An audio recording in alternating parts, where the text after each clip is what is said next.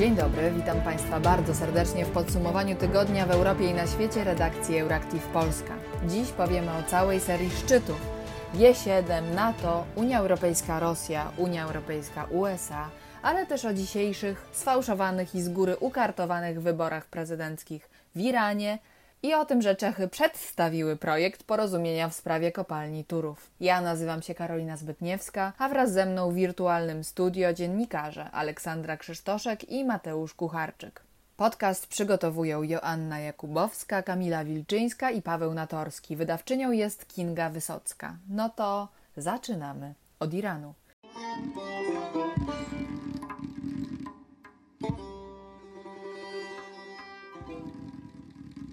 Dziś odbywają się tam wybory prezydenckie, jednak reżim w swojej dobroci wykonał cały wysiłek obywatelski za obywateli, którzy nie muszą się kłopotać podejmowaniem własnych decyzji politycznych, ani nawet wizytą w lokalu wyborczym. Wygra ultrakonserwatywny, duchowny i obecny szef irańskiego sądownictwa Ebrahim Raisi.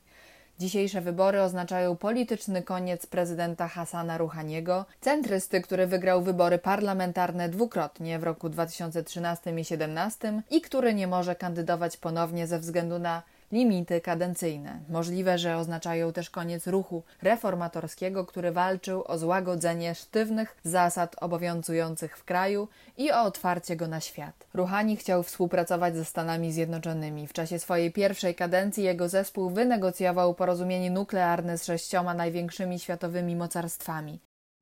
حادثه افغانستان که بسیار دلخراش بود غیر قابل تحمل بود واقعا اینا ale w czasie drugiej kadencji decyzja prezydenta Donalda Trumpa o porzuceniu układu i nałożeniu ponad tysiąca nowych sankcji na Iran przyniosła Ruchaniemu i jego politycznym poplecznikom zgubę.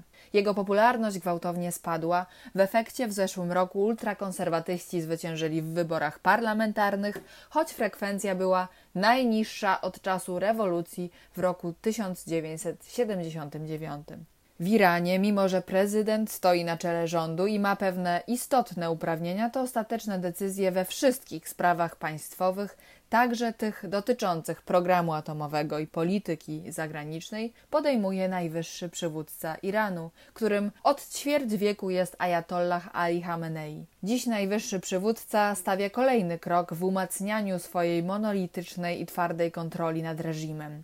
Kraj coraz bardziej zmierza w kierunku systemu jednopartyjnego, w którym ciało najwyższych duchownych, tzw. Tak Islamska Rada Strażników Konstytucji, które weryfikuje kandydatów politycznych, eliminuje każdego, kto jest postrzegany jako wyzwanie dla ich konserwatywnej polityki i poglądów. Tak jest i dziś. Duchowni zdyskwalifikowali praktycznie wszystkie inne możliwe wybory poza wspomnianym faworytem Ayatollaha Khameneiego, Ebrahimem Raisim. Jego szanse jeszcze dodatkowo podniesie niska frekwencja wyborcza, bo według sondaży wielu umiarkowanie nastawionych Irańczyków planuje nie brać udziału w wyborach prezydenckich. Zwycięstwo twardogłowego Raisiego ma oczywiście też szersze implikacje międzynarodowe, może bowiem skomplikować rozmowy w Wiedniu na temat przywrócenia do życia porozumienia nuklearnego i zniesienia amerykańskich sankcji. Gdy już zwycięży, prawdopodobnie wyznaczeni zostaną nowi irańscy negocjatorzy, którzy nie dość, że potrzebowaliby czasu, by wdrożyć się do pracy, to jeszcze mogliby być ideologicznie przeciwni bardziej otwartemu Iranowi. Wiele wskazuje na to, że właśnie tak będzie, a zwykli Irańczycy będą czuli się coraz bardziej sfrustrowani swoim losem. Nie zraża to jednak rządzących Iranem duchownych i generałów. Ayatollah Ali Khamenei, 82-letni najwyższy przywódca, chce mieć jako prezydenta swojego poglądowego sojusznika, który zachowa jego dziedzictwo. Wygląda też na to, że będzie chciał jeszcze bardziej popchnąć Iran ku absolutyzmowi. Wraz ze swoim prezydentem lojaliści Hameneja będą kontrolować wszystkie irańskie instytucje, w tym sądownictwo, parlament, państwowe media i służby bezpieczeństwa. W efekcie starszym pokoleniom Irańczyków przypomni się szach. A teraz czas na dalsze informacje. Zobaczmy teraz, co nowego w kwestii kopalni Turów. Nadszedł nowy rozdział wydarzeń sporu czesko-polskiego. Republika Czeska wysłała do Polski projekt umowy międzyrządowej w sprawie kopalni węgla brunatnego – Wczoraj, w czwartek, około 10 rano, rozpoczęły się negocjacje, w których ze strony Polski wzięli udział m.in. wicepremier Jacek Sasin, ministrowie Michał Kurtyka i Konrad Szymański. Póki co nie znamy większych szczegółów, jednak już dziś, w piątek, prawdopodobnie dowiemy się, jaki będzie ich końcowy efekt. Będziemy o tym na bieżąco informować na naszej stronie. Chodzi przede wszystkim o dobre warunki życia naszych obywateli. W czwartek zaczniemy od negocjacji i jesteśmy gotowi do trudnych rozmów, napisał na Twitterze Richard Brabek, czeski minister środowiska. Minister Kurtyka wydaje się być dobrej myśli i podkreśla, że widzi absolutną możliwość osiągnięcia porozumienia z Czechami w sprawie Turowa. Czy tak też będzie? Miejmy nadzieję, że dowiemy się tego już w najbliższym czasie. Przewodniczący Parlamentu Europejskiego Dawid Sassoli, przewodnicząca Komisji Europejskiej Ursula von der Leyen oraz premier Portugalii Antonio Costa podpisali w poniedziałek rozporządzenie w sprawie unijnego cyfrowego certyfikatu COVID-19. Today the European Digital COVID Certificate reassures us of this spirit of an open Europe, a Europe without barriers, but also a Europe that is slowly but surely opening up after most difficult time the pandemic. Ma on zdecydowanie ułatwić bezpieczne i swobodne podróżowanie tego lata po europejskich krajach, które dołączą do tego systemu. Wśród nich wydawanie certyfikatów rozpoczęło już 13 państw, w tym Polska. Rozporządzenie ma obowiązywać od 1 lipca z sześciotygodniowym okresem stopniowego wprowadzania certyfikatów dla tych państw członkowskich, które potrzebują dodatkowego czasu na wdrożenie certyfikatu. Certyfikat zawierający kod QR ma być bezpłatny i dostępny we wszystkich językach Unii Europejskiej w wersji cyfrowej i papierowej. Państwa członkowskie Unii zobowiązały się do rezygnacji z nakładania dodatkowych ograniczeń w podróżowaniu na posiadaczy cyfrowego certyfikatu, chyba że są one konieczne i proporcjonalne do ochrony zdrowia publicznego. Przejdźmy teraz do omówienia szczytu G7, na którym nie zabrakło również rozmów o szczepionkach. Szczyt przywódców państw należących do grupy G7 zakończył się w niedzielę. Przedstawiciele Stanów Zjednoczonych, Zjednoczonego Królestwa, Francji, Niemiec, Włoch, Kanady, Japonii oraz Unii Europejskiej spotkali się w brytyjskiej Kornwalii. Podczas trzydniowego spotkania liderzy siedmiu najbardziej znaczących w światowej gospodarce państw dyskutowali przede wszystkim o pandemii COVID-19, zarówno w wymiarze jej skutków gospodarczych, jak i dystrybucji szczepionek. Podczas pierwszego dnia posiedzeń przywódcy grupy zdecydowali się sfinansować szczepionki na koronawirusa dla państw rozwijających się. Kraje Wielkiej Siódemki mają łącznie przekazać światu co najmniej miliard szczepionek. I'm very pleased to announce that this weekend leaders have pledged over 1 billion doses either directly or through funding to COVAX. That includes 100 million from the UK to the world's poorest countries. Przywódcy zobowiązali się do wzmocnienia wysiłków na rzecz zakończenia obecnej pandemii i zapobiegania kolejnym falom, do kontynuowania wspierania gospodarek w wychodzeniu z kryzysu, do wspierania bardziej wolnego i sprawiedliwego handlu z lepszym systemem podatkowym, do pomocy w inwestycjach infrastrukturalnych w krajach rozwijających się, do wspierania na świecie wspólnych wartości, takich jak demokracja, równość czy prawa człowieka, a także do zapobiegania zmianom klimatycznym, w tym do osiągnięcia zerowej emisji netto do 2050 roku. Brzmi imponująco i wyczerpująco. Jednak działania zostały skrytykowane, między innymi przez aktywistów i działaczy klimatycznych, którzy negatywnie oceniają porozumienie, twierdząc, że Wielka Siódemka nie wywiązała się z poprzednich obietnic w postaci pomocy finansowej dla biedniejszych krajów. Co więcej, uznali, że dodatkowo zaoferowane finansowanie jest niewystarczające. Skrytykowała to także Światowa Organizacja Zdrowia, która ostrzegła, że COVID-19 jest znacznie szybszy niż światowy program szczepień. Alarmuje, że obietnice dotyczące przekazania przez kraje G7 miliarda dawek szczepionki do końca przyszłego roku w zupełności nie wystarczą. Szczyt ten był pierwszym punktem na liście ośmiodniowej podróży Bidena po Europie. Na końcu dnia ósmego odbyło się spotkanie z Władimirem Putinem w Genewie. Podążając śladem podróży prezydenta USA po Europie, teraz czas na szczyt Unia Europejska USA w Brukseli. To był pierwszy taki szczyt od 2014 roku i pierwsza wizyta amerykańskiego prezydenta w europejskich instytucjach od 2017 roku. Mr. President, dear Joe, um, uh, it's a great pleasure to have you here in Brussels. And indeed, that you're coming so early in your mandate. This is some... we know that uh, we will work together. We will reassure you po czasach trudnej współpracy między stronami za kadencji Donalda Trumpa dawało się wyczuć po obu stronach nadzieje związane z załatwieniem najpilniejszych spraw, jak spory handlowe. I rzeczywiście, Unia Europejska oraz USA osiągnęły porozumienie co do pięcioletniego rozejmu w trwającym już od 17 lat najdłuższym prowadzonym na forum Światowej Organizacji Handlu sporze dotyczącym subsydiowania europejskiego Airbusa i amerykańskiego Boeinga. W 2019 roku arbitrzy WTO zezwolili Stanom Zjednoczonym na nałożenie karnych ceł na niektóre europejskie produkty w związku z dalszym dotowaniem Airbusa przez państwa wspólnoty. Łączna wartość towarów objętych cłami hmm, wynosiła około 7,5 miliarda dolarów rocznie, była najwyższa w historii WTO. W odpowiedzi na ten krok w listopadzie 2020 roku Unia Europejska podjęła decyzję o nałożeniu na sprowadzane ze Stanów Zjednoczonych towary i usługi o wartości do około 4 miliardów dolarów ceł w związku z niedozwoloną państwową pomocą dla Boeinga. Z kolei w marcu tego roku obie strony zgodziły się na zawieszenie tych ceł do lipca, kiedy to miało dojść do wypracowania kompromisu. Podczas szczytu ustalono, że zawieszenie zostanie przedłużone właśnie do pięciu lat.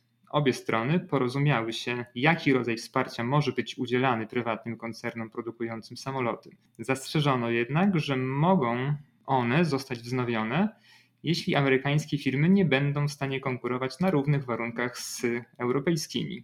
Między Unią a Stanami Zjednoczonymi jest jeszcze druga ważna kwestia sporna, jeśli chodzi o handel, a mianowicie uzasadniane bezpieczeństwem narodowym cła wobec Unii Europejskiej na import stali i aluminium. Sprawa ceł na metale jest jednak o tyle trudniejsza, że są one popierane przez przemysł amerykański. Jeden z unijnych urzędników, na którego powołuje się agencja Reutera, powiedział, że strony rozmawiały podczas szczytu także na temat ceł na stal i aluminium, ale w tej kwestii póki co nie osiągnięto porozumienia. Unia Europejska ma nadzieję, że uda się je osiągnąć do końca bieżącego roku. Bruksela i Waszyngton zgodziły się też e, co do potrzeby stanowczej postawy wobec agresywnych działań Rosji. Joe Biden oraz e, szef Rady Europejskiej Charles Michel i przewodnicząca Komisji Ursula von der Leyen wezwali Kreml do zaprzestania represji wobec społeczeństwa obywatelskiego, opozycji i niezależnych mediów oraz do uwolnienia wszystkich więźniów politycznych. Jednocześnie przywódcy Stanów i Unii zapowiedzieli utrzymanie kanałów komunikacji z Rosją w obszarach wspólnego zainteresowania. Tymczasem Unia Europejska straciła ostatecznie złudzenia dotyczące Rosji. Tak wynika przynajmniej z zaprezentowanego w środę przez szefa unijnej dyplomacji Josepa Borrella 14-stronicowego raportu przygotowanego przez Komisję Europejską na temat stosunków e, wspólnoty z Moskwą. There is a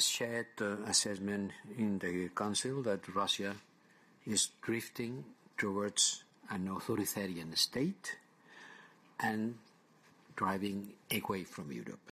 Dokument ma stanowić podstawę dla dyskusji dla szefów państw Unii Europejskiej na zaplanowanym na przyszły tydzień unijnym szczycie w Brukseli. Podczas konferencji prasowej Hiszpan powiedział, że Unia musi przygotować się na dalsze pogorszenie relacji z Rosją. Unia uznała bowiem Rosję za kluczowe wyzwanie strategiczne, ponieważ Moskwa stara się ingerować i destabilizować państwa członkowskie a także kraje unijnego sąsiedztwa. Dlatego według Komisji strategia Unii wobec Moskwy w kolejnych miesiącach powinna opierać się na powstrzymywaniu Kremla, jak i angażowaniu rosyjskich przywódców konstruktywne w działania tam, gdzie jest to możliwe. Według Brukseli współpraca z Rosją jest możliwa na polu walki z kryzysem klimatycznym, rozmowach w sprawie irańskiego programu nuklearnego, pandemii COVID-19 czy zdrowia publicznego. Podczas prezentacji raportu nie zabrakło pytań o wzbudzający kontrowersje niemiecko-rosyjski gazociąg Nord Stream 2. Zapytany jednak o inwestycję realizowaną na dnie Bałtyku, Josep Borrell podkreślił, że ta sprawa nie leży w gestii Brukseli. Podkreślił, że jest to niemiecki projekt. Tymczasem po sąsiedzku w Brukseli, w siedzibie NATO, odbył się w tym tygodniu pierwszy szczyt Sojuszu Północnoatlantyckiego z udziałem prezydenta Stanów Zjednoczonych Joe'ego Bidena. Więcej o nim opowie Aleksandra. W tym roku szczyt NATO był dość krótki, bo tylko jednodniowy. Za to, jak wspomniał Mateusz, był to pierwszy od 2016 roku szczyt bez Donalda Trumpa, a tym razem z nowym prezydentem Stanów Zjednoczonych Joe'em Bidenem. Głównym tematem spotkania przywódców miał być program reform sojuszu NATO 2030, przygotowywane od ponad roku. Dyskusje na poniedziałkowym szczycie zdominowały jednak kwestie zagrożenia ze strony Chin i Rosji. We have uh, Russia that is not acting in a way that is consistent with what we had hoped and uh, as well as China. NATO nie po raz pierwszy nazywa działania Chin wyzwaniem dla bezpieczeństwa Sojuszu Północnoatlantyckiego, ale po raz pierwszy robi to tak dobitnie. Sekretarz generalny NATO Jens Stoltenberg zwracał na szczycie uwagę na ekspansję Chin w cyberprzestrzeni, w Afryce, w Arktyce, ale także w Europie, zwłaszcza jeśli chodzi o infrastrukturę krytyczną. Wspomniał w tym kontekście o udziale Huawei w budowie sieci 5G. W konkluzjach szczytu liderzy państw NATO zarzucili Pekinowi naruszanie porządku międzynarodowego i niepokojące tempo rozwoju potencjału bojowego, w tym nuklearnego. Takie postawienie sprawy ewidentnie zirytowało władze w Pekinie, które stwierdziły, że komunikat NATO oczernia Chiny, źle ocenia sytuację międzynarodową i wskazuje, że sojusz wciąż nie wyzbył się mentalności z okresu zimnej wojny.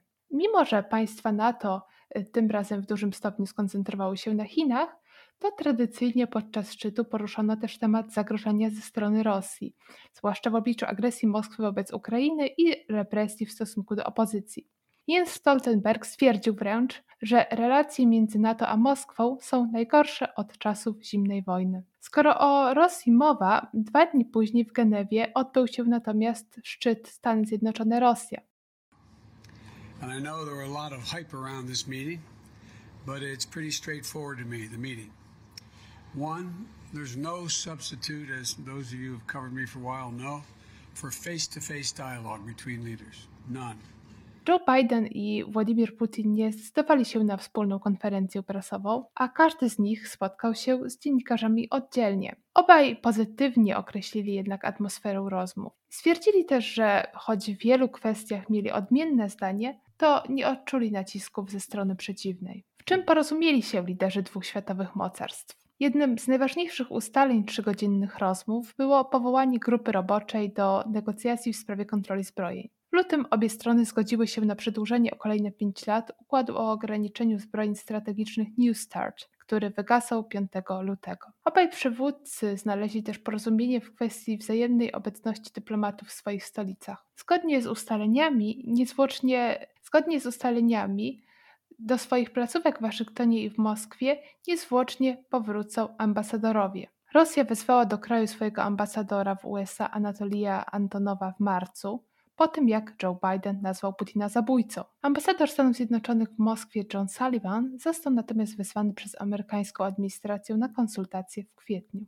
Spotkanie w Genewie uważnie śledziły też władze Ukrainy, które liczą na wsparcie USA w obliczu konfliktu w Donbasie i liczą też na poparcie dla przyszłego członkostwa kraju w NATO. Ukraine is unique partner of the alliance in terms of intensity and variety of our interaction. Ubiegłym tygodniu Joe Biden rozmawiał na te tematy przez telefon z prezydentem Ukrainy Wołodymyrem Zełęskim i zaprosił go do Białego Domu w lipcu. Władimir Putin oznajmił jednak, że wszelkie zobowiązania Rosji wobec Ukrainy polegają dla niego na wypełnianiu porozumień mińskich i dał do zrozumienia, że dotychczasowe propozycje Kijowa realizacji tychże porozumień nie są dla Rosji satysfakcjonujące. Według Putina kwestia Ukrainy to dla Rosji czerwona linia w relacjach z USA. Moskwa nie chce, by Waszyngton angażował się w relacje między Moskwą a Kijowem. Zapytano o przystąpienie Ukrainy do NATO, skwitował, że temat ten w ogóle nie podlega dyskusji. Inną kwestią, w której przywódcy nie znaleźli wspólnego języka, było nieprzestrzeganie przez władze w Moskwie praw człowieka wobec opozycji zwłaszcza wobec otrutego w ubiegłym roku Nowiczokiem, a w tym roku uwięzionego za rzekome malwersacje finansowe Aleksija Nawalnego. Putin stwierdził na konferencji prasowej, że ten obywatel, jak określił Nawalnego, zdawał sobie sprawę, jakie będą konsekwencje jego działań, a poprzez swój lekceważący stosunek do prawa i ignorowanie wezwań Federalnej Służby Więziennej zachowywał się tak, jakby chciał być aresztowany. Ocenił też, że Stany nie mają prawa krytykować przestrzegania praw człowieka w Rosji, gdyż sami mają z tym problemy. Dziękuję bardzo. I już na sam koniec dorzucę jeszcze temat nieco wakacyjny. Otóż w te wakacje łuk triumfalny w Paryżu zostanie owinięty tkaniną.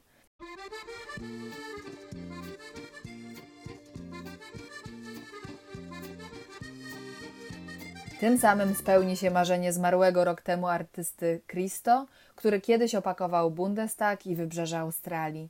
Prace nad instalacją L'Arc de Triomphe Wrapped, wartą 14 milionów euro, rozpoczną się po obchodach Święta Narodowego we Francji 14 lipca. Budowla zostanie owinięta srebrzysto-niebieską tkaniną polipropylenową o wielkości 25 tysięcy metrów kwadratowych, którą można poddać recyklingowi, podobnie jak przymocowujący ją czerwony sznur o długości 3000 metrów. Prace na łuku triumfalnym mają zakończyć się do 18 września, a już 3 października zaczną się działania związane z usuwaniem instalacji. Zatem na obejrzenie pełnego dzieła będzie zaledwie dwa tygodnie. Ja chyba spróbuję się w te daty wstrzelić, ale póki co czas na upalny, słoneczny weekend w naszej ojczyźnie. Życzymy Państwu cienia oraz miłych chwil i do usłyszenia za tydzień.